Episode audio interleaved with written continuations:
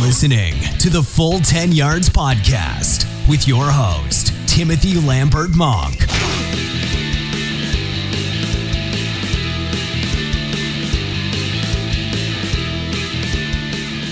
Welcome in. This is the Full 10 Yards Podcast. Thank you so much for joining us. It's a lovely day here, 25th of July. It is a Wednesday and it's got a good show in front of us today. We are going to be talking about first round busts and late round sleepers with Lee Wakefield. Tried to do it a couple of weeks ago, but certain things got in the way, including a bad microphone and some illnesses. So looking forward to chatting with him. But before we do, a couple of bits to get through. Tony Sperano has unfortunately passed away. I think he was about 56 years old, which is very, very, very young. Obviously, he was the Minnesota Vikings backroom staff for this year, and of course was only the only coach in the last 15 years not named Bill Belichick to win the AFC East. So it was a very, very sudden passing. Reports were that he obviously went to hospital the week before with some chest pains, but obviously nothing was found really. Obviously was sent home, and obviously the sad news that passed just a couple of days ago. So thoughts go to his family. Other big bit of news, talking about running back, Saquon Barkley has signed his rookie deal. It's fully guaranteed. It is a $31.2 million rookie deal, 4 years, $20 million signing bonus, $15 million paid out immediately. And he'll receive the rest in October, I think it was. So quite a surprising one. I think that makes him the fourth highest paid running back in the NFL currently. And that segues quite nicely on to Todd Gurley, who has just signed his mega deal, which actually threatens to obliterate the running back market. It's a 4-year deal, $45 million in guarantees, $60 million over the course. I think he signed up there for till the next 6 years. I can't quite remember off the top of my head, but certainly Le'Veon Bell is someone that's going to be interested in that deal. But you can certainly see, obviously, people like David Johnson, who's holding out for a moment. Obviously, the running back market has a bit of a resurgence over the last year or so, especially the types of running backs as well. You know, the three down backs. So it'd be interesting to see what that kind of does for everyone else. Kind of sets the bar. Quite interesting to see what Bell gets out of that. Obviously, he's rejected a few deals worth about $70 million over 3 or 4 years. Obviously, it's all reported, but quite interesting to see how that one plays out. But what do Todd Gurley and Saquon Barkley have in common? They are first round picks in fantasy drafts this year, but will they make the first round busts on mine and Lee Wakefield's lists? Should we find out? Yeah, let's find out. But before we do that, get in touch. If you want to get in touch with the show, let us know who your first round busts are. Let us know who your late round diamonds in the rough are as well. You can do that a couple of ways. You can get us on social media at Full 10 Yards. You should all know that by now. And again, just to reiterate, we are giving a jersey away when we get to 500 followers. And you can also do it through voice bite. So if you want your voice played onto the show, you want your thoughts played on the show, download the voice bite app, or simply find a tweet with a link to that, where we give you a link to get in touch with the show. It's a couple of clicks, sign in with Facebook, sign in with your social media account, and it will literally take a couple of clicks, record 15 seconds worth of media, and that will come straight to me, and then we will play the best ones out on the show. So again, that's voice bite, and say just look on our social media for a couple of links. It's a big web recorder button. Get in touch with the show, very, very easy, and I say we will play the best ones out on the show. But without any further ado, let's get straight into it. Okay, so I have a Cleveland Browns jersey on today for this podcast, and you may be asking, why would you be wearing a Cleveland Browns jersey? Well, I can tell you the one reason is we're going to be covering first-round busts today in fantasy drafts, and if it's one thing the Cleveland Browns know, it's about first-round busts. I'm going to be joined by Lee Wakefield today. It's the second time attempting this one. We've had a few minor issues, and obviously Lee has not been too well. Lee, I hope you're doing well, buddy. Yeah, I'm all right now, thank you, Tim. Yeah, well over my little thing that I had. Yeah, was it? Yeah, no, going on that. Was it just flu? Was it like flu stuff, or was it a virus, or? Yeah, a bit of like a flu-y sort of chest infection kind of thing. Yeah, nothing too serious. But yeah, I'm on back of my feet now. Not good in the heat. What's the heat been like down your way? Oh yeah, it's been really nice actually. It's been high 20s, early 30s for a good while now actually. Yeah. Not seen rain in a long, long while. Grass is looking very, very dry and yellow. Yeah, it does. Yeah, I see everyone's got a fascination at the moment with people finding old like historical castles and the imprints on the grasses and that kind of stuff. I'm like, oh my god, what? Like, have you got nothing better to do? But anyway, what about you up in Scotland?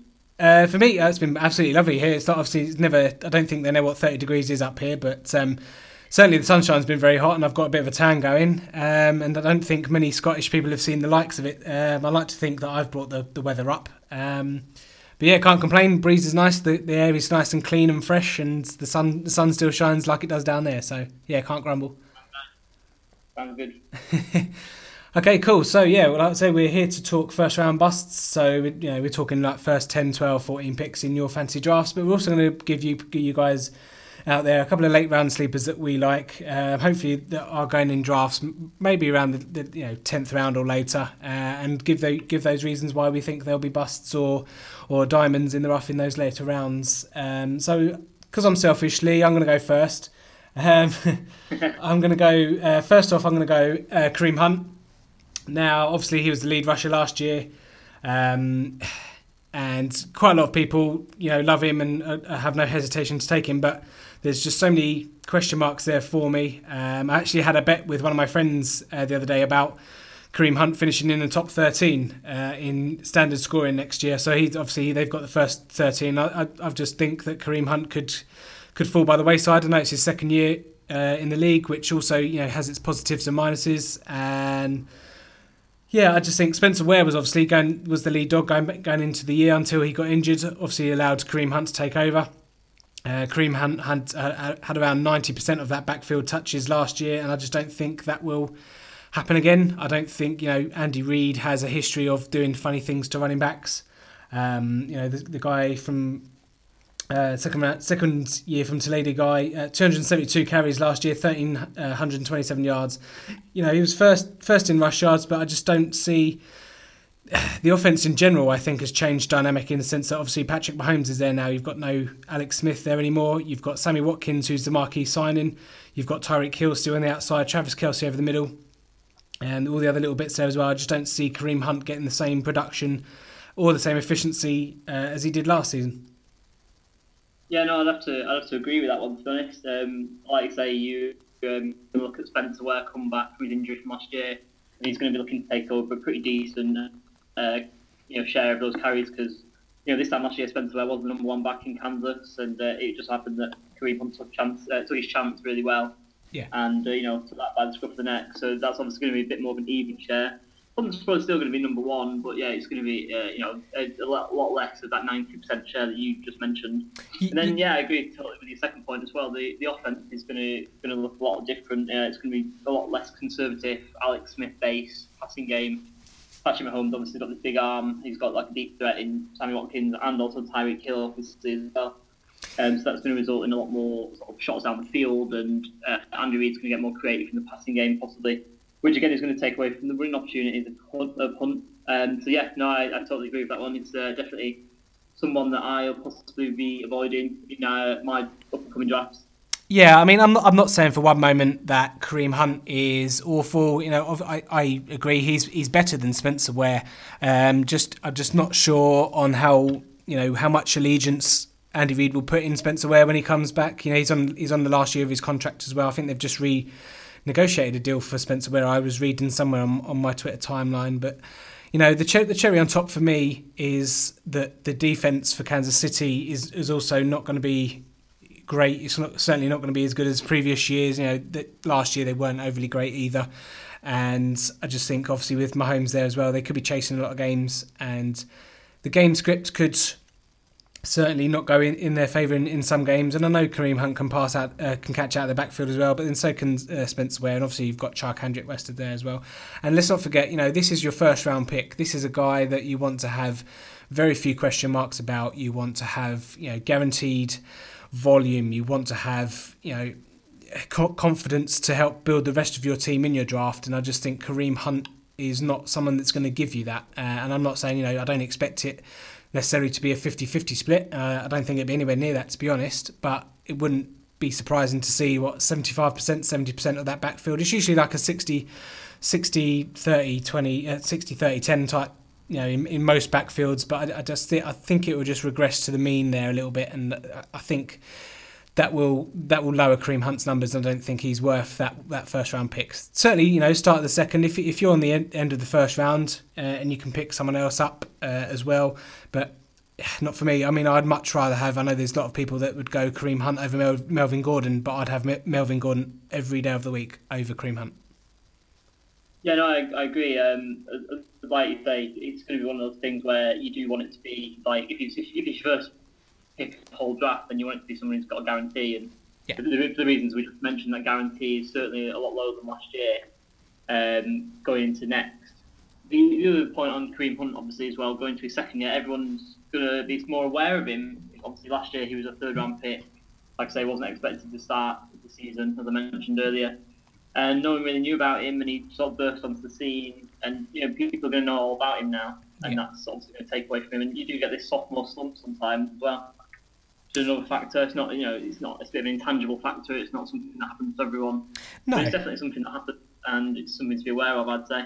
Yeah, certainly second year. It's always interesting to see any player, you know, whether it be quarterback, running back, wide receiver, tight end, and all the rest of it, you know, what their second year is like. Because obviously, like you say, there's tape on them. You can see the formations they're in. You can see what routes they run, you know, what they're like and how successful they are, what types of plays that the coaches call when they get the ball. And, you know, the truly great players, you know, change their game from year to year, and, you know, are still relevant because they're able to adapt to what the defense, you know, dials up for those players. And, you know, there'll be some teams out there that scheme specifically to take Kareem Hunt out of the game. But obviously, you know, before I put more negative fire on coal onto the fire, you know, they do have one of the most vertical offenses in the league, I think, going into the season. You know, Sammy Watkins, Tyreek Hill. So there could still be some gaps there. You know, they're not going to face stack boxes like people like Zeke Elliott and all the rest of those types are going to. So I'm not saying that he's going to be stuffed. You know, there's still going to be space for him. I still think he's going to score. I just think there's too many question marks there to make him worthy of that first round pick. But that's my opinion. So do you want to give us your first round bust? Yeah, definitely. So just speaking of stack boxes, I think this guy's going to face quite a lot of them. My first one is Leonard Fournette. Ooh. I just think he's going to be facing quite a lot of stack boxes because no one is going to be, you know, expecting Blake Bortles to, you know, throw a lot of yards against them and, you know, win with his arm. So I think the onus is going to be on Fournette again, as it was a bit last year. They're going to go, you know, defense first, run first again, which obviously they have the tools to do because they still probably have the best defense in the league.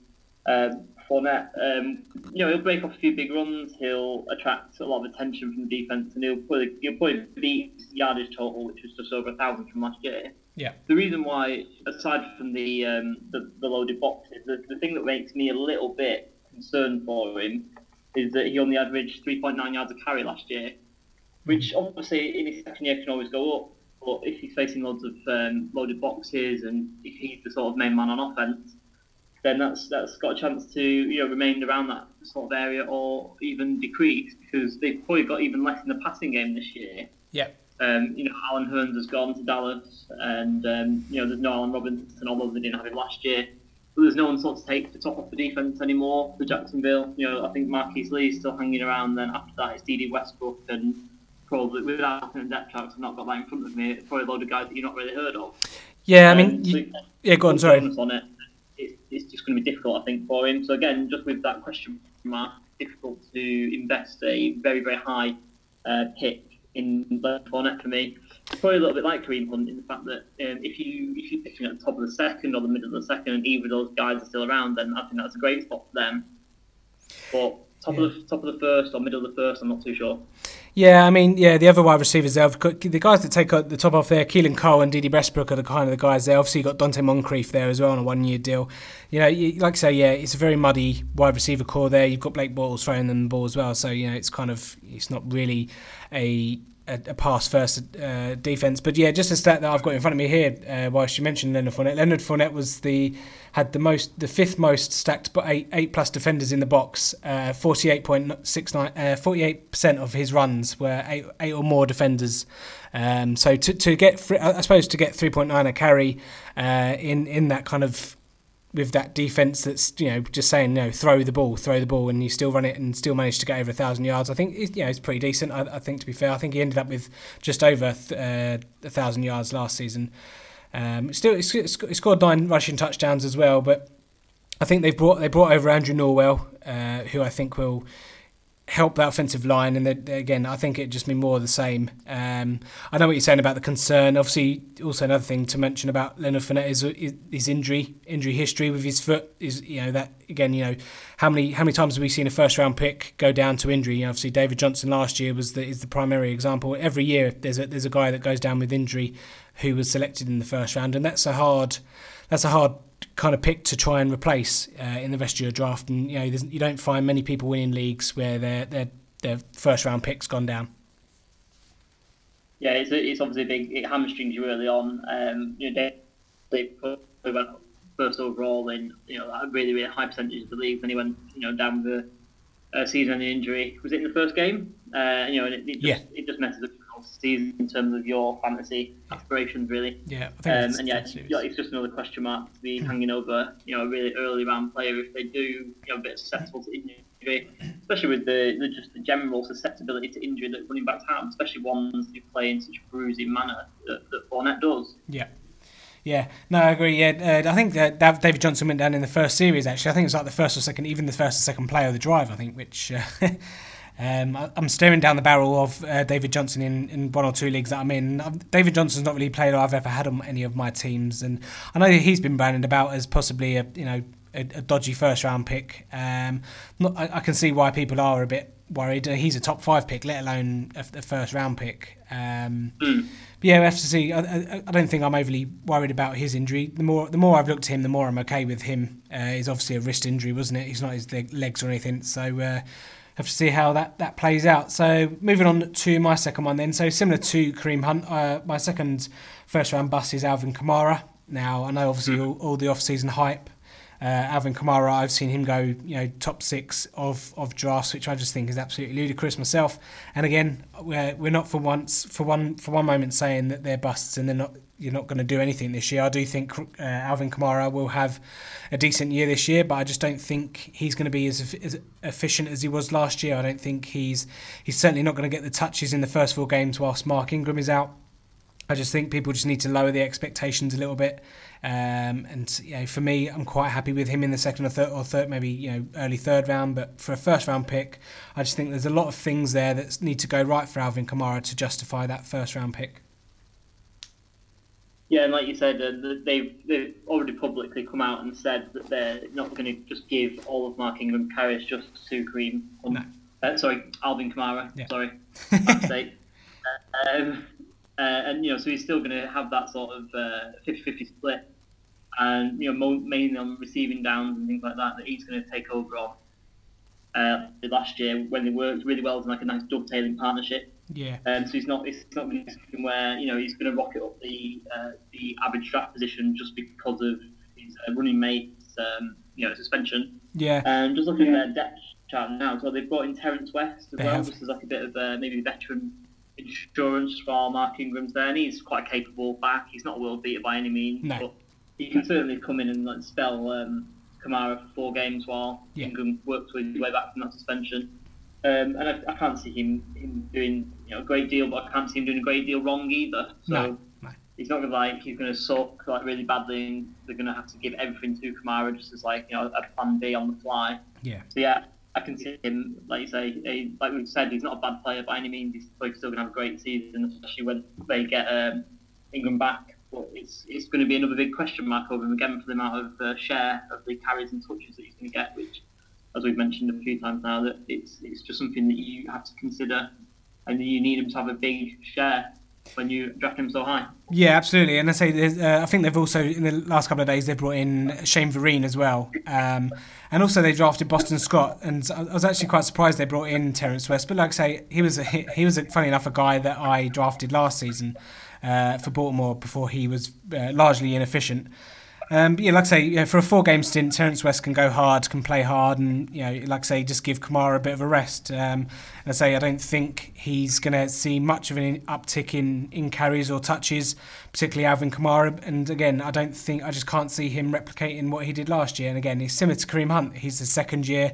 A lot of people can see the routes that he predominantly runs, what his catching's like, you know, where he runs to, basically just trying to stifle him. You know, once you see something in front of you, you learn very quickly, or the coaches learn very quickly to nullify that. And say Drew Brees obviously took a backseat last year, so you might actually find that they throw the ball a lot more. But yeah, it'd be quite interesting to see again. It's just too many question marks for me to take Kamara in the first round. But just to give a bit of perspective on how well he played last season, so in half-point PPR, he was the running back 1, so actually the highest scoring running back 3 times out of 16, which doesn't sound a lot, but to be the best running back 3 times out of the whole field, if you like, for 3 weeks is actually quite difficult to do. He was a top 10 running back 9 times and was no worse than an RB2 13 times out of 16. And one of those games he was injured as well from concussion, I think. So it just shows you how good he was last season. Again, just don't think he replicates that.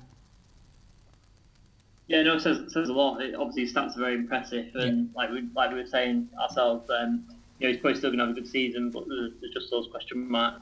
Well, in his favour though, they do have a really good offensive line. Yeah. Now that a few of those players have stepped up, so you know, Ryan Ramczyk was a big hit last year at left tackle. Andres Peay in the guard after he switched inside. He's actually living up to his high draft position from a few years ago. Yeah. So that's in his favour, but I don't see him being the lead back as much as you'd like. Your first round, you know, top 6 pick, like we've both seen him go in when we've been doing our mock drafts. Yeah. Not for me either. Not that high anyway. I have a guy in one of my main leagues. There's a guy picking before me. I'm pick number 5, I think. And one of the guys that's got a pick in front of me, I absolutely loved Alvin Kamara. I'm just absolutely praying that he takes him, because that gives me one of the big 4 running backs dropping to me. And like I said, he's possibly one where I'm staring David Johnson down the barrel in that league, because obviously the Bell, Gurley and Zeke, I think, are top 3. But if he picks, obviously, Alvin Kamara, I think he's got pick 2, actually. It's quite a big story in our league at the moment, because we're all kind of baiting him into taking Kamara. But I'll have to fill you in at a later point on what happens there. But yeah, praying for it so I can get, you know, one of the big guys. Yeah, hopefully he's not listening to this then, if that's what your plan is overall. No, well, we'll find out. It'll probably get mentioned in the group WhatsApp, but never mind. Yeah, there we go. They all know that I'm praying for it anyway. But do you want to move on to your next one? Yeah. So actually, just it's the person we've already mentioned earlier on. Actually, so my next one is David Johnson. Okay. Which might surprise, and obviously you were saying that you're not too worried about him. I've got a bit more concerns than you about him. To be honest with you, by the sounds of it. So first of all, like you're saying, perfectly correct in what you're saying. It wasn't a leg injury at all, but it was a wrist injury. Yeah. Which for running backs, for me, it is quite an important area of the body to have fully healthy, and hopefully it is, because everyone wants to see David Johnson, you know, back to his full capabilities. But you know, he's a good receiver. Is that wrist injury is it going to hinder him in his receiving? Is it fully healthy for when he's going down to the ground after tackling? You know, he's going to brace himself with his hand and his wrist area. Is he going to be able to ward people off with stiff arms and things like that? And is he going to be able to hand fight when he's doing the, if he's blocking back there next to either the rookie quarterback or Sam Bradford, in pass protection? So it's a really important area, I feel, and I feel like if it's not right, then he could be out again potentially. Yeah. And then there's just being back sharp after a year out. You know, it's a long time. The NFL season's short. It's a long off season anyway. And if you're not actually playing for a length of time, a year out is quite a long time, I feel. Like I say, hopefully he'll come back strong. But another reason is Arizona Cardinals don't have a good offensive line at all. Yeah, no, that's not worry. And that could lead to him to be facing a lot of up the middle from to penetration. And also the fact that the Cardinals, outside of Larry Fitzgerald, maybe Christian Kirk, if he gets off to a good start in his career, don't have a great deal of passing attack either. No. So, he could, again, like Fournette, face him through loaded boxes. And, again, that could slow him down. I don't have the Cardinals down to have a great season overall, to be fair. Hopefully David Johnson will be that shining light again for them. But, I think it's questionable. And like you're saying, it's someone who's going to be regarded as like a top four running back, maybe top five pick overall in most drafts. Number one overall, like I said earlier, for, the vast majority of drafts last year. Yeah. Can you make that investment again and potentially get stung again? Once bitten, twice shy for a lot of fantasy owners potentially. Yeah, no, I certainly agree. I think when it first happened, so yeah, let's break that down a little bit. Obviously, he got injured first game last season, so he's literally, by the time he hits the field again, it's going to be literally one whole calendar year since he's had that injury. So I'd hope that the healing side of things he'd be 100%. But yeah, like I say, once you go to the ground, you've got a 250-pound body like lying on your arm and you're in the bottom of the pile. It's quite easy to do those. Similar to collarbones, once it's gone, it's very fragile. And I think when I first was thinking about David Johnson, because again, David Johnson's never a person I've had on my fantasy teams. So initially I was a bit worried about the injury, but then I haven't really heard anything to the contrary or anything to be negative about it from anyone else around the league. Maybe because there's other pressing stories and it's not really been a focus of, maybe it's just been taken for granted that he'll be okay. But yeah, I certainly am aware of the risk that, risk injuries, and, if you've got someone that wants 1,000 yards rushing, 1,000 yards receiving, those arms are going to take a bit of a battering too as well, covering up the ball, going to grounds, trying to reach for the goal line. The opportunity there for it to be re-injured is always going to be there. So, yes, it is a little bit of hope, I suppose. Yeah, I mean, like I say, I feel like he probably is going to be back. It's just something that, if I was picking top four, top five of my draft, it's definitely something, just reasons that I'd bear in mind just for, potentially having a few question marks over him, and it's potentially something that's going to crop up again. Yeah. Like you were saying about collarbones, you see the same players having the same injuries all the time. As much as like I say, we don't wish injuries upon anyone. We hope that everyone can get through the season scot-free, but it just doesn't happen, unfortunately. No, okay. So I've got a question for you then. So if you're pick five, say you put yourself in my shoes, I'm pick five in the draft, and the first four, for instance, go Gurley, Zeke, Bell, and just for instance someone other than let's say Kamara, for instance, in my league. So if you're staring at David Johnson and you're staring down at Antonio Brown, I assume you go Antonio Brown.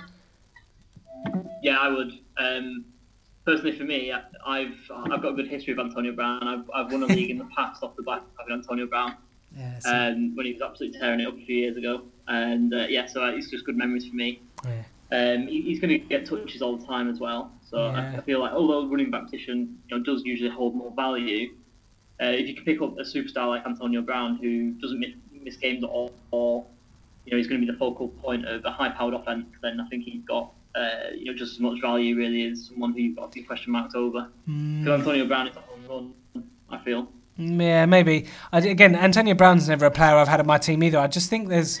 Maybe it's just in my head. I always find that Antonio Brown relies on Big Ben. Once Big Ben goes down, he's not productive. I mean, over the years, if you probably looked at the stats with Antonio Brown, the way he didn't have Big Ben on the field, he's actually been, I think there was an issue with him last year, maybe all the year before. He didn't play like towards the last couple of games of the season or something. Antonio Brown was irrelevant, and I think obviously Landry Jones is obviously going to be Mason Rudolph this year. But yeah, I just can't. I don't know. I mean, I'm not the best of.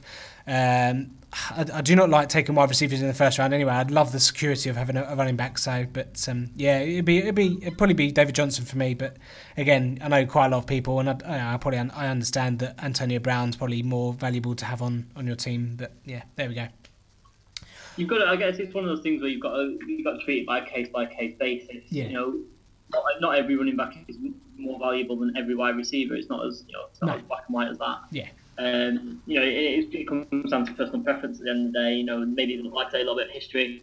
Antonio Brown's done well for me in the past, so he's definitely someone who I look out for. And if I had the opportunity to get him, I would jump at him. Fair. All right, here's another scenario for you then. So say your pick five, and the first four are Gurley, Zeke, Bell, and David Johnson. So you've got Antonio Brown. So for someone that doesn't like taking wide receivers, obviously you've got OBJ there and Nuke Hopkins. There's actually a couple of mock drafts I've done, and I kind of hate myself for it a little bit, but I've actually taken Saquon Barkley at 5.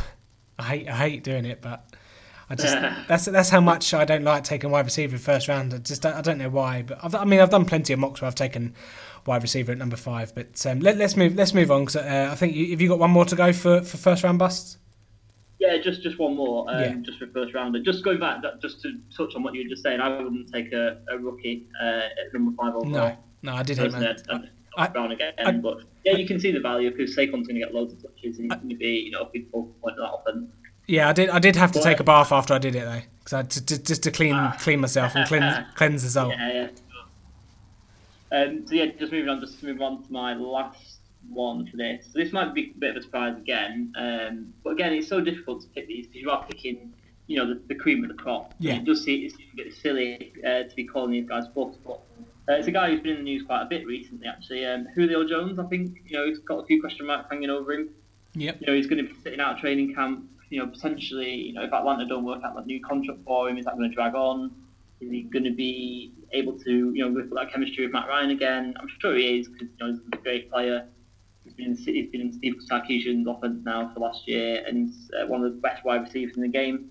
But they're just looking at his stats. Got his stats in front of me. He only scored 3 touchdowns last year, although he did get over 1,400 yards, which is obviously brilliant. But the season before that, he only got 6 touchdowns again, so he's only scored 9 in two years. He's not exactly old, but is he on a bit of a decline? Is he trying to get his last contract and more worried about his money nowadays? Yeah. I don't know. He's obviously got not extra competition, but he's got extra mouths to feed on that offense now with Calvin Ridley joining. Not that he's going to overtake Julio as number 1 receiver on the Falcons offense, but it's just like I say, it's just another mouth to feed and someone else who's going to want some balls thrown his way. Yeah, Julio Jones is a funny one. He's kind of one that I've never really had in my teams either. I suppose obviously drafting running backs for the last 5-6 years that I've been playing fantasy in the first round, I'm never going to get Julio Jones, I suppose. But yeah, certainly I've seen him start dropping out of the first rounds. He's certainly someone that is of interest. He probably would have stung a lot of people last year, like say over 1,400 yards. I think the addition of Calvin Ridley, whilst he's another mouth to feed, I do think that maybe there'll be a bit more attention to Ridley. Hopefully freeing up Julio Jones a little bit. I mean, he was very inefficient in the red zone, like say only 3 touchdowns all season. I do think he'll positively regress back to the mean a little bit. I think his kind of stats last year were kind of what he'll end up with this year, so just a couple more touchdowns than last year. But certainly I can see a lot of people wincing at the name of Julio Jones, but I think that he's kind of in the cluster of AJ Green, Julio Jones, the people that are tried and tested, been there for a couple of years now, and it's just like, at what point do they fall off the cliff? Yeah, no, I agree. That's another good point, actually. The other thing that is sprung to my mind, and just what I've seen from doing a few mock drafts, is that he is actually slipping, into the, the 12 to 14 range, and in some leagues, obviously, that's into the second round. Yeah. Again, it could be a little bargain for people, but it just shows that in people's mind, he is sort of on the slide a little bit. Maybe that's to do with his contract holdout. Maybe that's to do with other factors. Yeah. It does show that there's other people who are sort of creeping up that sort of list of elite wide receivers, and maybe Julio is slipping down a little bit in some people's minds. This season will answer a lot of those questions. Mm. But people have definitely been a bit more wary than usual. Yeah, absolutely. I mean, last 6 years, he's pretty much been a top 10 wide receiver, finishing off obviously the season in 2013, where I think he was a bit dinged up and was irrelevant. But the last 4 seasons, he's been a top 10 wide receiver. So until, I know last year was a bit of a downer, but he got the yards, and his average yards per catch was 16.4, which is the highest since. In the last 6 years that the stats I've got in front of me, so I think the offense as a whole kind of failed and got all the yardage, just couldn't score the touchdowns. And I think the second year under Steve Sarkisian, I think I like a lot of these Atlanta players, and I'll probably be rostering quite a lot of them. I just don't know if I'm going to be able to get many Julio Jones shares in my teams. I'm certainly going to get a lot of Matt Ryans and Tevin Coleman's. But yeah, I think this year, like you say, the contract stuff, you know, is he more of a wanting money like kind of Dez Bryant and all those kind of worries, you know, making sure that they're paid until they're 30, 31, 32.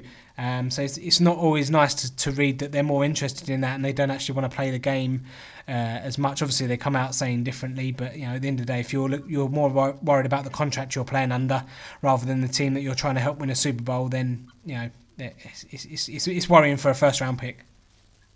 Yeah, exactly. It's just a little intangible factor that, you know, it doesn't have anything to do with fantasy on the field or the game on the field at all. Really, it's just it speaks to their mindset and you know what's actually important to them. Yeah.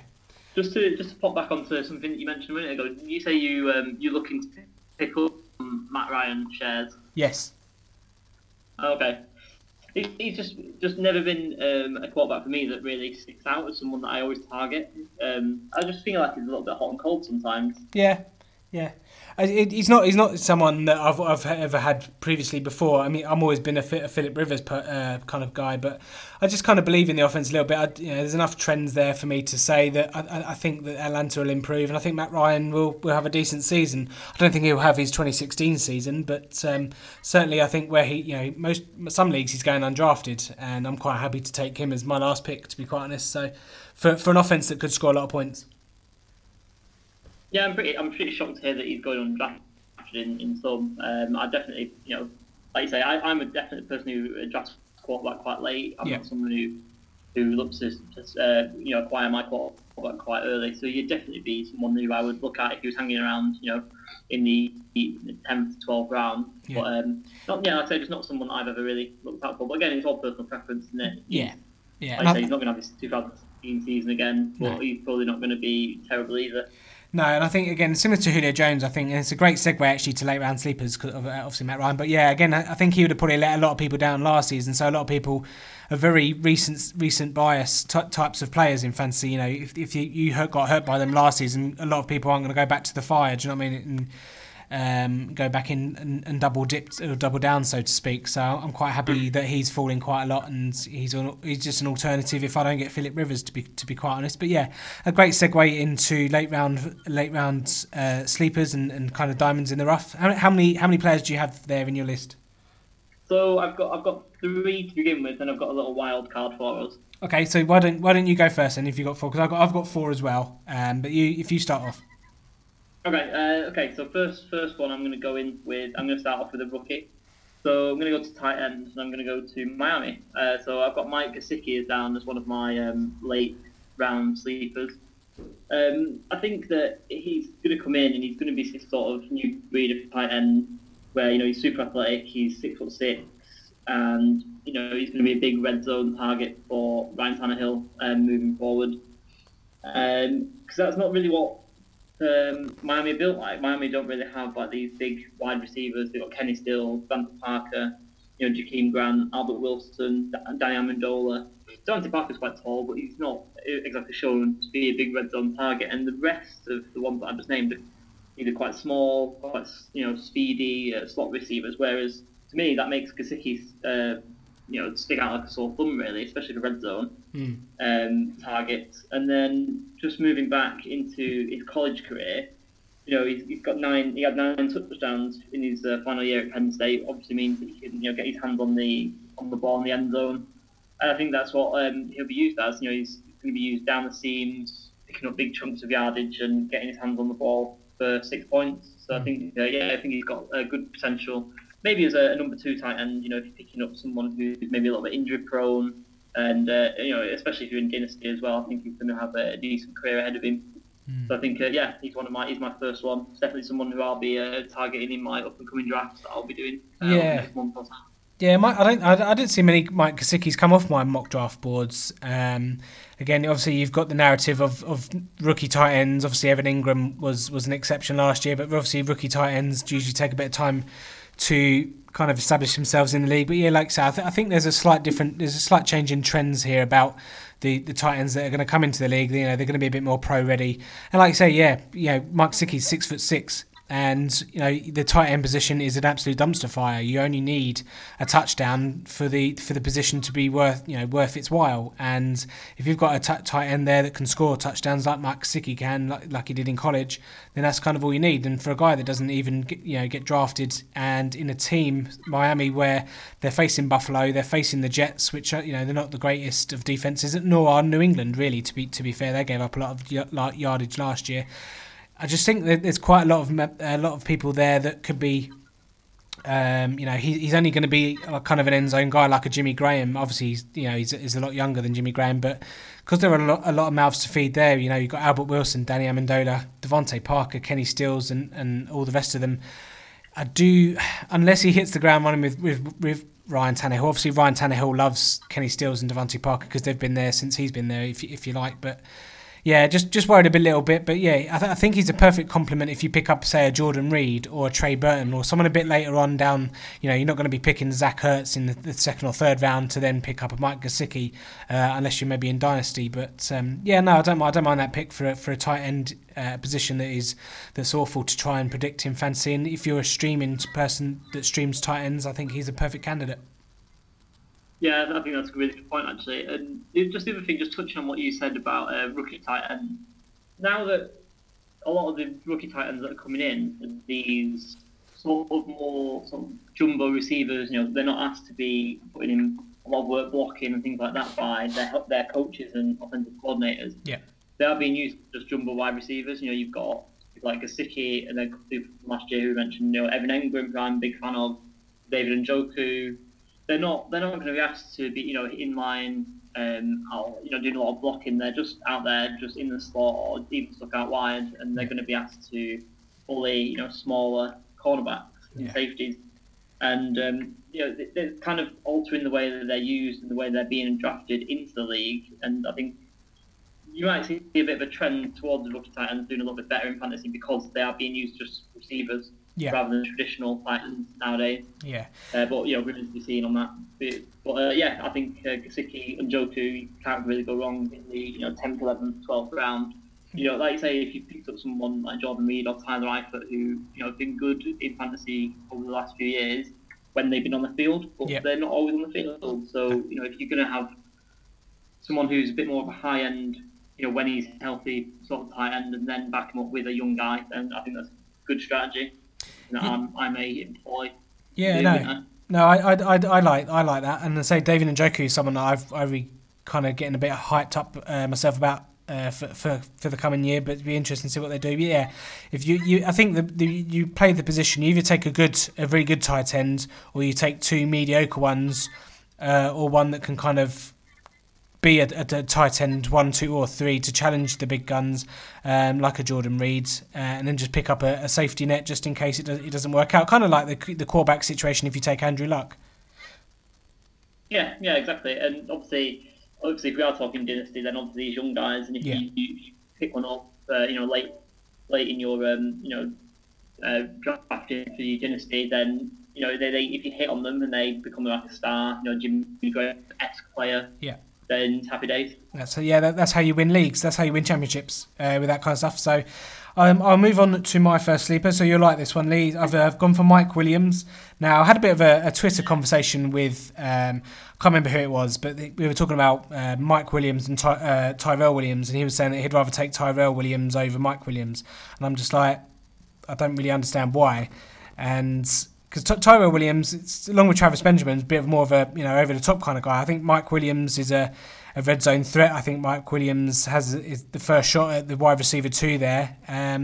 But I think the guy that I was chatting with kind of felt that Tyrell and Mike Williams kind of had an even shot at the number two job. I just don't see that personally. But I don't know what you're obviously being the Los Angeles Charger homer that you are. But he's going 49th wide receiver off the board, which is around about the Marquise Lee area. And I just don't get it. I don't understand why most drafts Mike Williams isn't being drafted. And now I know in more competitive leagues he will be. But certainly in all the mocks that I've done, he's not going until like 12th, 13th round. But he's a former first round pick. Obviously injured all of last season with a herniated disc in the back, I think it was.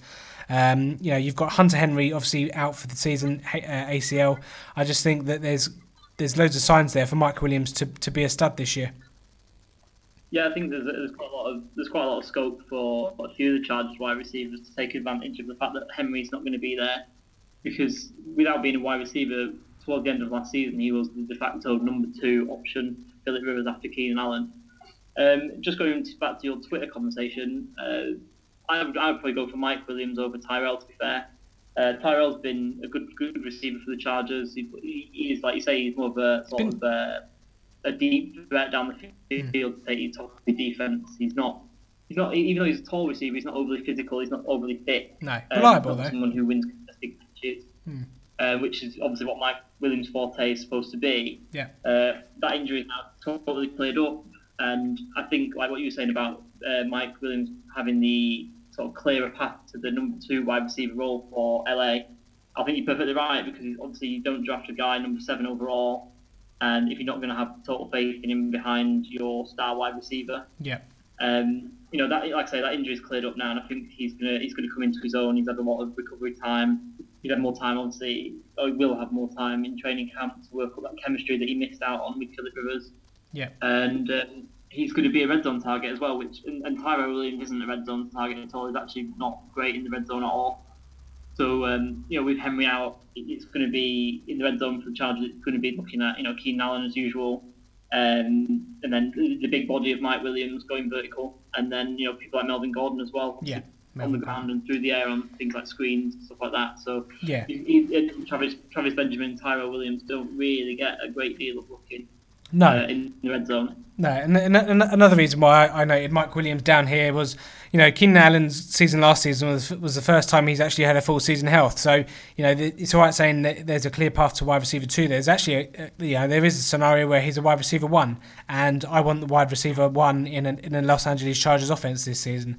He's 6'3". He's not obviously the tallest guy, but a guy from Clemson, when he was healthy in college, obviously he missed 2015 with health issues as well. So, I think that's probably built into the late round price is the injury issues for Mike Williams himself as well. But when he plays 10 plus games in college, he has absolutely phenomenal stats. Like 2016, 15 games for Clemson, 98 receptions, over 1,350 yards, 11 touchdowns, which is nearly 14 yards per catch on average there. And 2014, 12 games, 57 receptions, and still over 1,000 yards and 6 touchdowns. And I just think that's translatable to the NFL, and I think there's the ceiling could be sky high.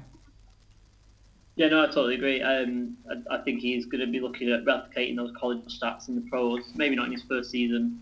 I think we'll be looking at possibly, approaching 1,000 yards and hopefully a few touchdowns as well, like I say, being that red zone option. Yeah. I'd definitely have him down as a late round sleeper. Yeah. But just touching on something you just mentioned again, just if you do me a favour, you need to not mention anything about Keenan Allen getting injured. That can't happen. Don't want it to happen. Needs to be fully healthy for the full season and leading us into the deep playoff run. Chargers for the Super Bowl, Lee. I'm on it. I'm on the bandwagon. I've bought my ticket, and I'm just riding all the way to Pleasure Town. Keenan Allen's going to be fine. He's going to be all right. Hunter Henry. The Chargers have got their one injury for the season. That's fine. Hunter Henry's gone. That's it. Do you want to move on, bud, to your one? More along the way, but it's not anyone too important. No, absolutely no. Right, Kate. Do you want to move on to your second? Yeah, so my second one. So going actually over to your team now. A new acquisition for your boys, your Cowboys. So that is Allen Hurns. Ooh, I like it. I see him going, late on in a lot of drafts. Sometimes in the 14th, 15th round. And I don't think he's a bad pickup at all. Actually, he's got the pedigree. Although it was a few years ago where he went over 1,000 yards, 10 touchdowns for Jacksonville in 2015. As a 1B option alongside Alan Robinson. Yeah. And I just think in the sort of, how do I put this nicely, bad wide receiver room that Dallas have, muddy wide receiver room. Someone's got to emerge. Someone's got to be that person who's going to go and take over the large amount of target share that Jason Witten and Dez Bryant are going to leave behind. Someone's got to take those balls, yeah. And Prescott's going to be probably more of like a point guard to take a basketball analogy, where he's just spread around the ball to whoever's open. And I think Hurns got the chance to be that person. Prescott's not got a force feed, Dez Bryant anymore, to avoid him having hissy fits. Yeah, I think that could work for Hurns and for Dallas, for the better, I would say. Yeah. And, you're not, if you're picking up Allen Hurns or someone like that in the 12th, 13th, 14th round, then you're not going to expect, world-beating stats every week. But no. He definitely could develop into, number one receiver in Dallas and, surprise a few people with his production. And, I'm not expecting him to go over 1,000 yards and 10 touchdowns again, but, if you're taking someone in the 14th round or something like that, then, you're not expecting too much, and it could surprise a few people. Yeah. I mean, everything what you were saying there, I was lapping it all up, and then you had to go and put the downer on not having 1,000 yards or 10 touchdowns, and the first part of that conversation was pretty good, and I was like, this is why I invite you back onto the show. But then you just go and pour some water on it. No, I totally agree. I certainly think I really wish at sometimes that I wasn't a Cowboys fan, not because obviously the stick I get, but.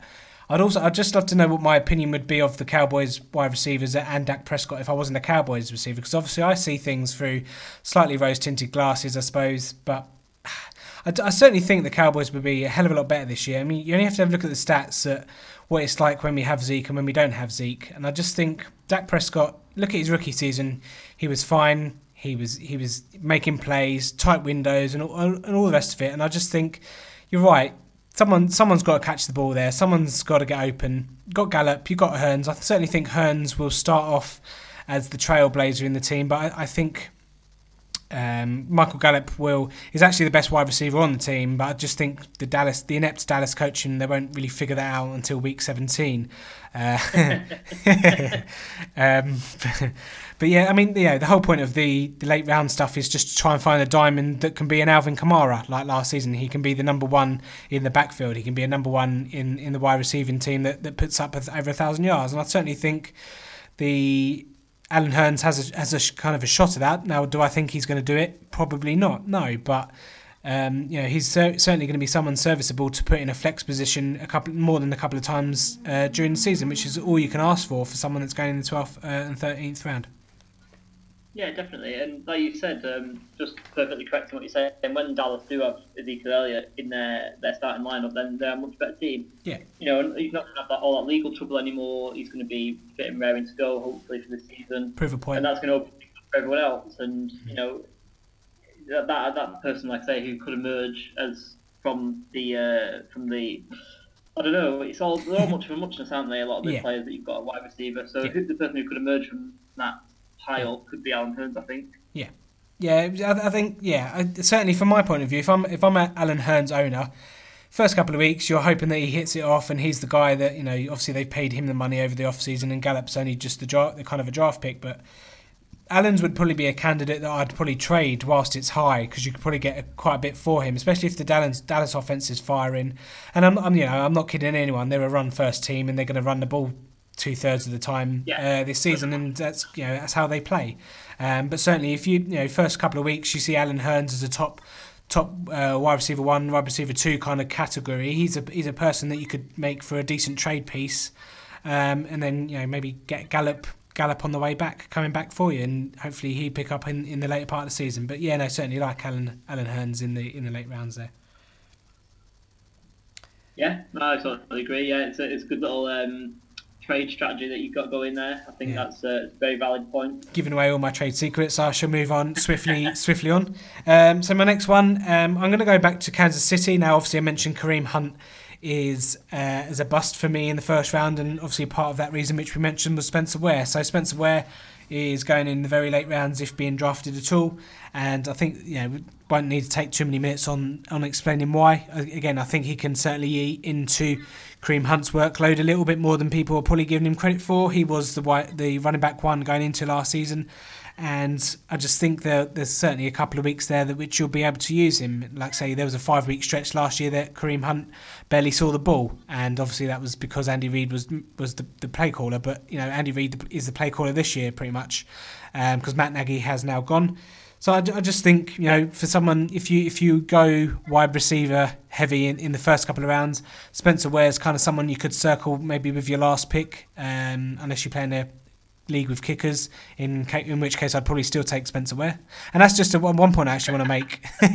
One point I want to make is that if you're in a league that doesn't require you to fill all your spots, never draft a kicker. If you know, kickers are so random. I did an article on the website, cheap plug-in here, about domes, kicker in domes, and kickers on the whole are actually quite random, and it's very hard to predict on what kickers to have. So if you don't have to fill a kicker spot in your league, don't actually fill your kicker spot with a selection. Pick someone else that has very high upside. You can watch over preseason and potentially strike a bit of gold, whether it be an injury or someone like Geronimo Allison's another one who I haven't got on my list, but is another guy that I like late. Pick up these guys because they're very worst on the Sunday at 5:59. You can drop them for a kicker. And no harm is done whatsoever. So there's always going to be plenty of kickers on the waivers. Just don't waste a draft pick on a kicker with your last pick. But going back to I was going on for a bit of a rant there, but I don't really know why. I'm probably just a bit angry.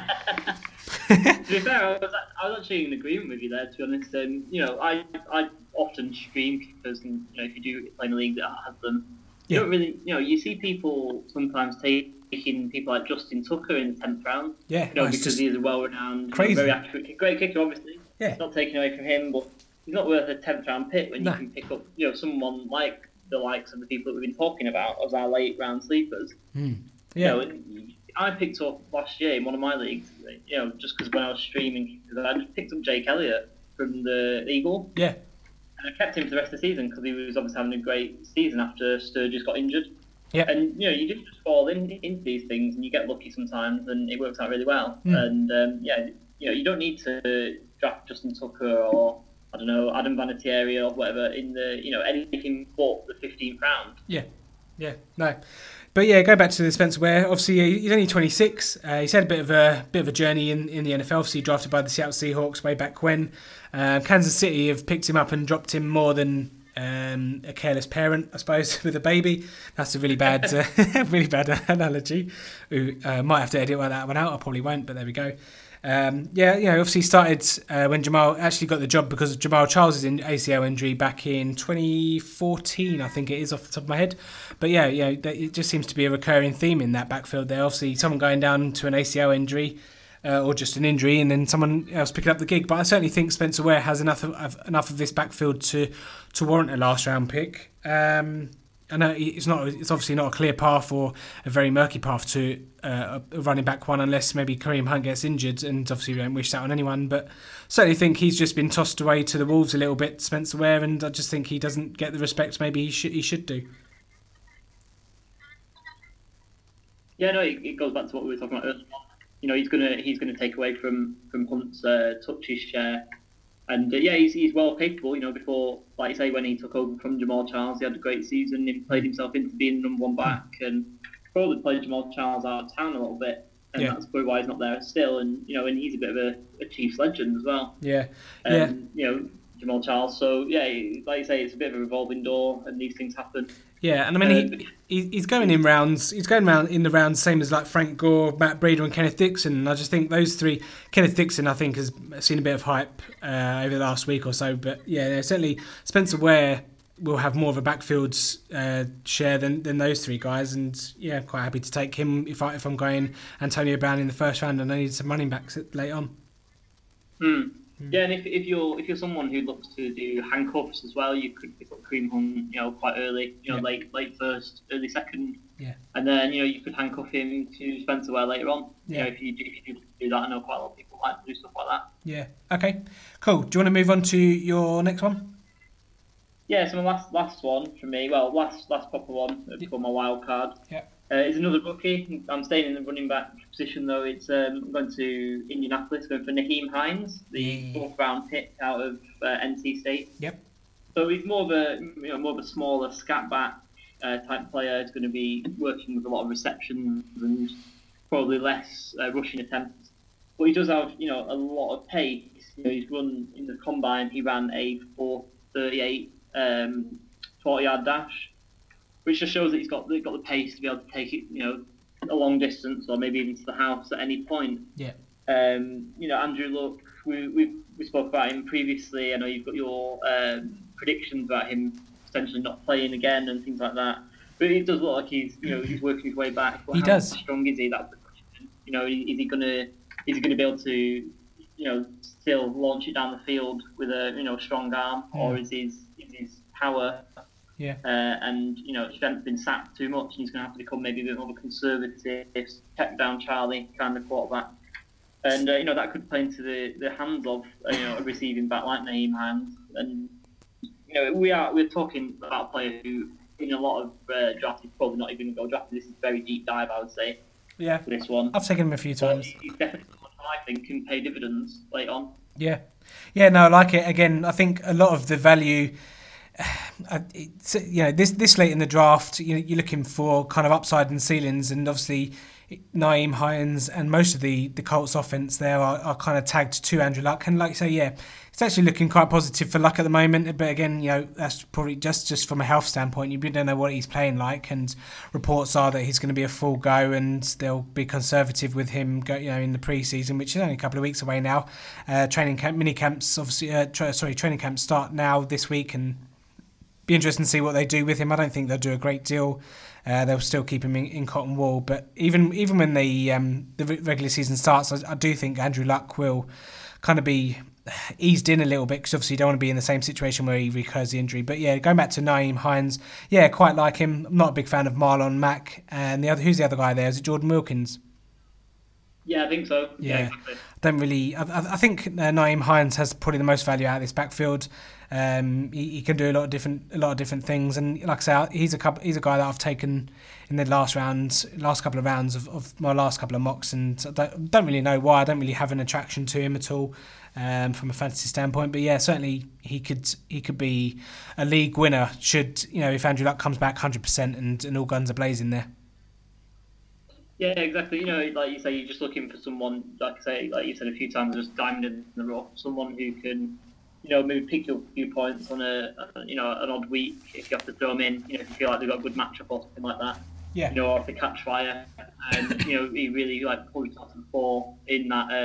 It's not a great backfield situation that they've got going on there. So if he really emerges from that, if you pick him up in the 15th or even off, waivers as undrafted, someone who can, like you say, win your leagues or win you at least a few games with a high score every now and then. Yeah, it's not a hard backfield to beat everyone else out, and obviously Robert Turbin, also we should mention, obviously is suspended for first part of the season. I don't mind that at all, Naeem Hines, and again he is similar to Spencer Ware, where if you're a bit thin at running back, that you take a punt on these kind of these lottery tickets, and hopefully they get a decent share of the backfield. So yeah.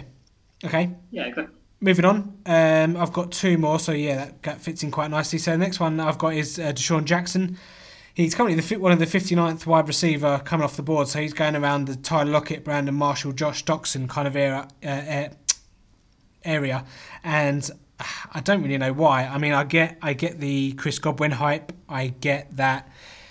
It's a crowded wide receiving core if you include the two tight ends there, but in two wide receiver sets, he's the wide receiver 2 there. He's still got the speed, despite being past the age, the wrong side of 30. He loves doing the 9 routes. He's effective at doing that as well. And if it wasn't through a couple of passes last season, he would have had a pretty productive season. I think there was a couple of long passes that just went through kind of the fingertips, and I don't think a lot of people are giving a sense to the fact that they played 16 straight games last season, and it probably took their toll. And I just think that Deshaun Jackson will have better numbers than last year, and for someone that's going undrafted, I'm quite happy to have a plug and play guy like him in there. Now I know Jameis Winston's since been suspended for the first couple of games, so Ryan Fitzpatrick is coming in, but Ryan Fitzpatrick can pummel the ball out, and obviously he'll probably target Mike Evans more than he should do, but Deshaun Jackson, I think, is being really disrespected in fantasy this year. Yeah, no, he's definitely one of those people that you thought who was a bit unlucky with the way that it all fell in Tampa Bay last year. Yeah, yeah. Like you say, he missed out on a few big plays with just footballing through his fingertips, which obviously is unlucky. And then obviously no one can help, a natural disaster, which meant that their schedule got messed up and into play, such a long stretch, unheard of stretch of games. Yeah. Which obviously takes its toll. It's obviously a very tough game that they play, and there's a lot of travelling involved. For even a longer stretch. The other problem, like I say, is Jameis Winston's obviously got a suspension. Ryan Fitzpatrick, he's a fairly capable quarterback on his day. His day doesn't come round all the time, but he's not a handoff quarterback though. He can definitely play though on his day. There's nothing stopping having a great performance every now and then. The problem that I do see though is Bucks have quite an opening schedule. They do, and Deshaun Jackson is someone you might need to stash, until things gets a little bit easier. Yeah, he's always been a player that I've never minded taking late on. With his big playability and things like that, he can take one catch and it can go for quite a few points just on its own. I think that goes for a long score. Yeah, like I say, just another potentially late round value pick that. You can stash, maybe trade if he catches fire, like you were saying earlier, and might win you a few games if he emerges. A good wide receiver number 2, Mike Evans. Yeah, I mean certainly the players that he's going around, I'll certainly have Deshaun Jackson all day long. But just to go back to your point there about the natural disasters, there's actually 2 natural disasters they had last season. Obviously the hurricane, but also they had Dirk Cutter as well. But he's still there, but he might be gone by the bye week, so you never know. But so it's his second year in the offense as well. Obviously, first year in offense is for players. It's always the acclimatization can sometimes be an issue, and obviously I attribute that to some of the catches that he could have had that were missed. But I just think he's had 3 1,000-yard seasons in the last 5 years. He still has the speed despite his age. I just think he's not one for PPR. I'd certainly recommend this in standard rather than PPR. He's not a high reception guy. I mean, the most receptions he's had in the last 5 years is 82, but all the other ones was under 60. So it's very much boom or bust. But if you've got a bye week, a mass exodus on the bye week, and you need someone to plug in, he could certainly pop up and win you a week where you may have previously lost that week. But I don't mind taking him late in the deeper leagues. Yeah, and like I said, I just adding to my point about the schedule, just pulled up the book schedule actually, and weeks 1 to 4 are pretty tough. They play the Saints, the Eagles, the Steelers, and the Bears. Yeah, and then the Falcons. That's their first 5 weeks. Then after that, it gets a lot easier. So if you can, stash him away and potentially break him out for this little run. So they go to the Browns. They host the Bengals. We've got the Panthers, which will be a tough divisional game. Yeah. And then after that, they play the Redskins and the Giants. Mm. And the Giants game is in Tampa Bay. It'll be a long trip with the Giants there. Yeah. Yeah. So that's pretty soft schedule for that little stretch. Mm. If he can catch fire, it's going to be there. Yeah. And like you say, the bye week sort of kicked off by then. And if you're missing a piece, like a big wide receiver, maybe you can slot him in and he can take advantage of some of those weaker defenses. Yeah, it might be worth just circling the Tampa Bay players after week 4, week 5, because they say if Mike Evans doesn't get anywhere, someone's going to invest a second round pick in him. He could be fairly cheap, I suppose. And then with Winston coming back as well, Winston will obviously be on waivers. He could be a waiver wire ad week 3, week 4, obviously just before he returns. So don't mind that one too much. Okay, so then what's give everyone your wild card for the season. My wild card, okay. So it was just announced just earlier, just before we were coming on, actually, that Josh Gordon is going to go back and he's going to start a bit of training camp. He's seeking extra counselling. Yeah. And back of this, it's been rumoured that Dez Bryant is on his way to Cleveland. Ooh. If he's going to be there, in the 14th round, maybe going undrafted. Because Josh Gordon isn't going to make it into the early parts of this season because he's seeking help. Then Cleveland's going to need a big wide receiver to fill that void, and if Dez is that guy, then he could be a late value pick. Yeah. Obviously, he's not on the team at the moment; it's all still yet to go through, and I don't even think it's anything beyond talks at the moment. It's not going for a visit or anything like that; it's just been rumoured. But if that ends up being coming to fruition, I think that could be another late round steal perhaps. Yeah. Not someone that I've ever really liked. Obviously, you'll have a stronger opinion on him than I do. But Dez is never someone who I've really been struck as a great receiver. But if he's he's coming onto your roster as, you know, your wide receiver 4 or 5. Yeah. You know, you're not investing a lot into him. He could be, you know, he's definitely got the pedigree, he's definitely got the reputation.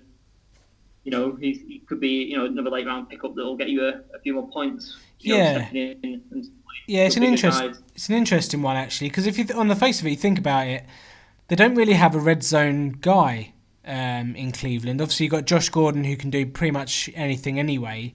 And obviously, the Josh Gordon stuff, I think it was just obviously because you've got the Hard Knocks cameras around. I just think they want to make sure that he's in the right headspace, he's in the right zone for when the season starts. So that's, I think that's why he's obviously done the extra cancelling as well.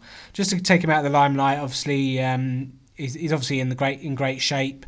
So you should maybe just taking the steam off the hype train a little bit. But yeah, going back to Dez Bryant, there's not really a red zone guy there in Cleveland. Obviously, he could even beat out Corey Coleman, to be honest, who's is a cut candidate I've heard. But obviously, Jarvis Landry's the guy over the middle and the safe hands. You've got Njoku, who's a kind of a defense splitter, I suppose. He often runs down the field as well over the top, and say Josh Gordon could do anything. So yeah, I mean, it suits Dez Bryant's skill set to be a kind of a red zone guy. Now, whether he'll go to Cleveland, I don't know. There'll be some jokes going around there or some memes flying about the internet if it did happen. But yeah, and I think the final point I just wanted to make about that is if he does go to Cleveland, he does sign, I think his ADP will shoot up. Now, I'm not quite sure where he would go. I assume, I don't know, probably about maybe. I don't think it would go that high, but maybe for name value, you probably see 7th, 8th, 9th round, maybe, in that vicinity. At which point, although, like you say, there is a lot of jokes flying around about the Browns, like there always is, you know, just being a bad franchise. But when you look at their, you know, offense on paper and their wide receivers on paper, they do actually have quite a decent group. So it'd be difficult for, you know, when Gordon does return, to see where Bryant does actually fit into that. You know, if he can. Can slot in there and take the Josh Gordon role for a little bit, then, you know, it could work in everyone's favour, Cleveland and Dez's as well. Yeah. Yeah, I just think it could be, you know, a little wild card. It's not something that's set in stone. I certainly, you know, I don't think many people would draft him while he's not on a team. Yeah. You know, and he is out there looking. He's not going to retire, so, you know, it's something that to keep an eye on, I would say. Yeah, no, interesting one. Yeah, no, I certainly don't mind it. Yeah, so it's just kind of a keep your eyes peeled and try and be the first one. To, you know, if you're in Dynasty, trying to be the first one to get him, if you like, because it certainly provides a bit of value. Okay, so it seems that we're just crossing the hour mark. I'll quickly flick through the last one for me. So the last one I've gone for, not overly confident in this one, but it's Paul Richardson, the new Washington Redskins wide receiver. Obviously, he had a sneaky good season last year in Seattle. 44 receptions, over 700 yards and 6 touchdowns. I think quite a lot of people forget about the 6 touchdowns there. And he was very reliable in as a kind of, not really as a number 2, but as a deep bomb. He averaged 16 yards per catch last season. And Alex Smith was actually the best quarterback last season at the long ball. Now, I'm not saying that he's going to come to Washington and do exactly the same. He'll probably revert to the Alex Smith of old. Especially with Darius Guice and maybe the run game there, but of the wide receivers there, you know, it's a crowded one, and there's talent there, but there's no established kind of pecking order, and it wouldn't, you know, they've paid Paul Richardson a lot of money in the off season, 5 years, $40 million, and it would surprise me if he came in and did a Terrell Pryor and kind of went missing. But for someone that, you know, kind of. Again, like Deshaun Jackson can win you a week where you might have lost. You know, he only really needs to catch one ball for a long one to make your justification for starting him worthwhile. I just think it's his second contract now in the NFL. Time to step up, and he's certainly got the surroundings around him to be able to do that. Yeah, that's it exactly. He's moved into that sort of veteran era now, where, you know, he's well established in the league, been around for a little bit. He's had success to a certain degree, and like you say, the Redskins were looking for someone to emerge out of that group. You know, with Jameson Crowder and is his name Jameson Crowder? Yeah, Jameson Crowder.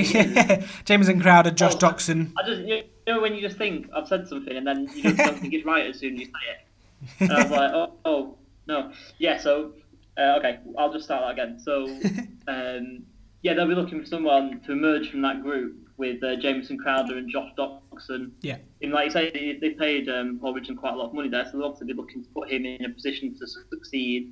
And you know, Alex Smith will be looking to build up some sort of chemistry. Yeah. I mean, like I said, he's not a rookie anymore. He's not, you know, he's not a young player. He's going to be, you know, he's going to be looking to build that chemistry as well, and he's going to be used to being in the league.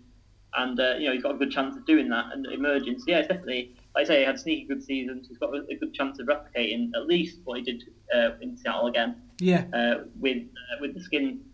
Yeah, yeah. I mean, Alex Smith doesn't have any rapport with anyone, so he's, you know, it's kind of up for grabs, the pecking order, if you like, or the go-to kind of guy.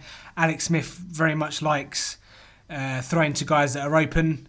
Paul Richardson has the speed and got open enough last season. You know, you got Josh Doxson there, Jameson Crowder aren't guys that get much separation. Jordan Reed obviously is the guy that does, but if he's injured, certainly that gives more of a case for Paul Richardson.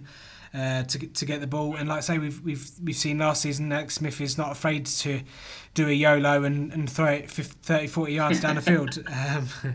But you know, they're all young, they're all new, and it's yeah, it could take a couple of weeks to gel. But I think Paul Richardson has just as good a shot as the other guys there that I've mentioned to be the number one there, and someone that's going undrafted or in the later rounds. I'm quite happy to take a shot on him as well. Yeah, definitely. I think yeah, like you say, he's got a good chance. They'll be looking for Doxson to step up, I think, as well. Yeah, but, he's had obviously a bit of an injury punctuated start to his NFL career. Yeah, he's the excellent guy. He's definitely got a chance to emerge, because Crowder's going to be playing more in the slot, I feel, and if he can, you know, win that outside job and, you know, complement Doxson quite well, then, you know, it could be a recipe for success in Washington. Yeah, absolutely. Okay, cool. So, yeah, just to recap then. So, my first-round busts were Kareem Hunt and Alvin Kamara. Yours were Leonard Fournette and David Johnson. And then my late-round sleepers, Mike Williams, Deshaun Jackson, Spencer Ware, and Paul Richardson. And then you had, obviously, your wild card as Dez Bryant. And you've gone, who did you have? Naeem Hines was one. And I've got really poor memory. Allen Hurns. Allen Hurns. Mike Gesicki. Oh, how could I forget Allen Hurns? He's Dallas, for crying out loud. Anyway, okay, cool. So that pretty much wraps it up then Lee. So I suppose I'd say we'll try and get you on, and we'll do some AFC West preview in the coming weeks.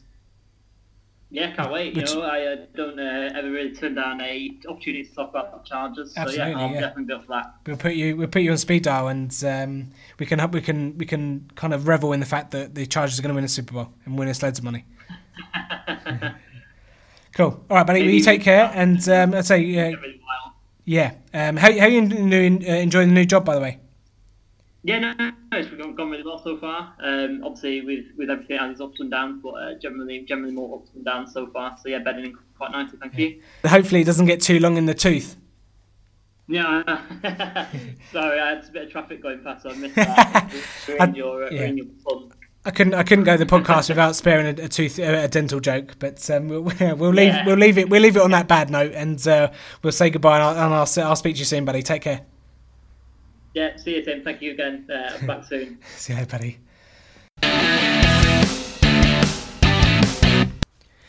So there you have it. There are the first round busts for this year, and there are some late round sleepers for you as well. If there are any that you feel that we should be mentioning, get in touch with us, let us know, and we shall read those out.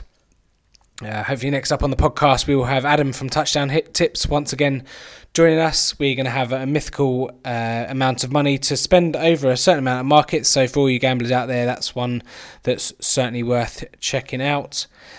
Thank you so much for joining us on today's show. Really appreciate you listening. Please share us wherever possible. Get the word out there. We've got some exciting podcasts coming up over the next couple of weeks. Got a couple of guys from America talking about IDPs and dynasty leagues, and some other divisional previews. We've also got Britball Week coming up, which should be the first or second week in August, so keep your eyes peeled on social media for that. Really appreciate you tuning in, really appreciate the following. Thank you so much, makes it all worth it. We'll be with you again very, very shortly indeed, but in the great words of Kevin Cadle, it's bye-bye for now. Bye-bye.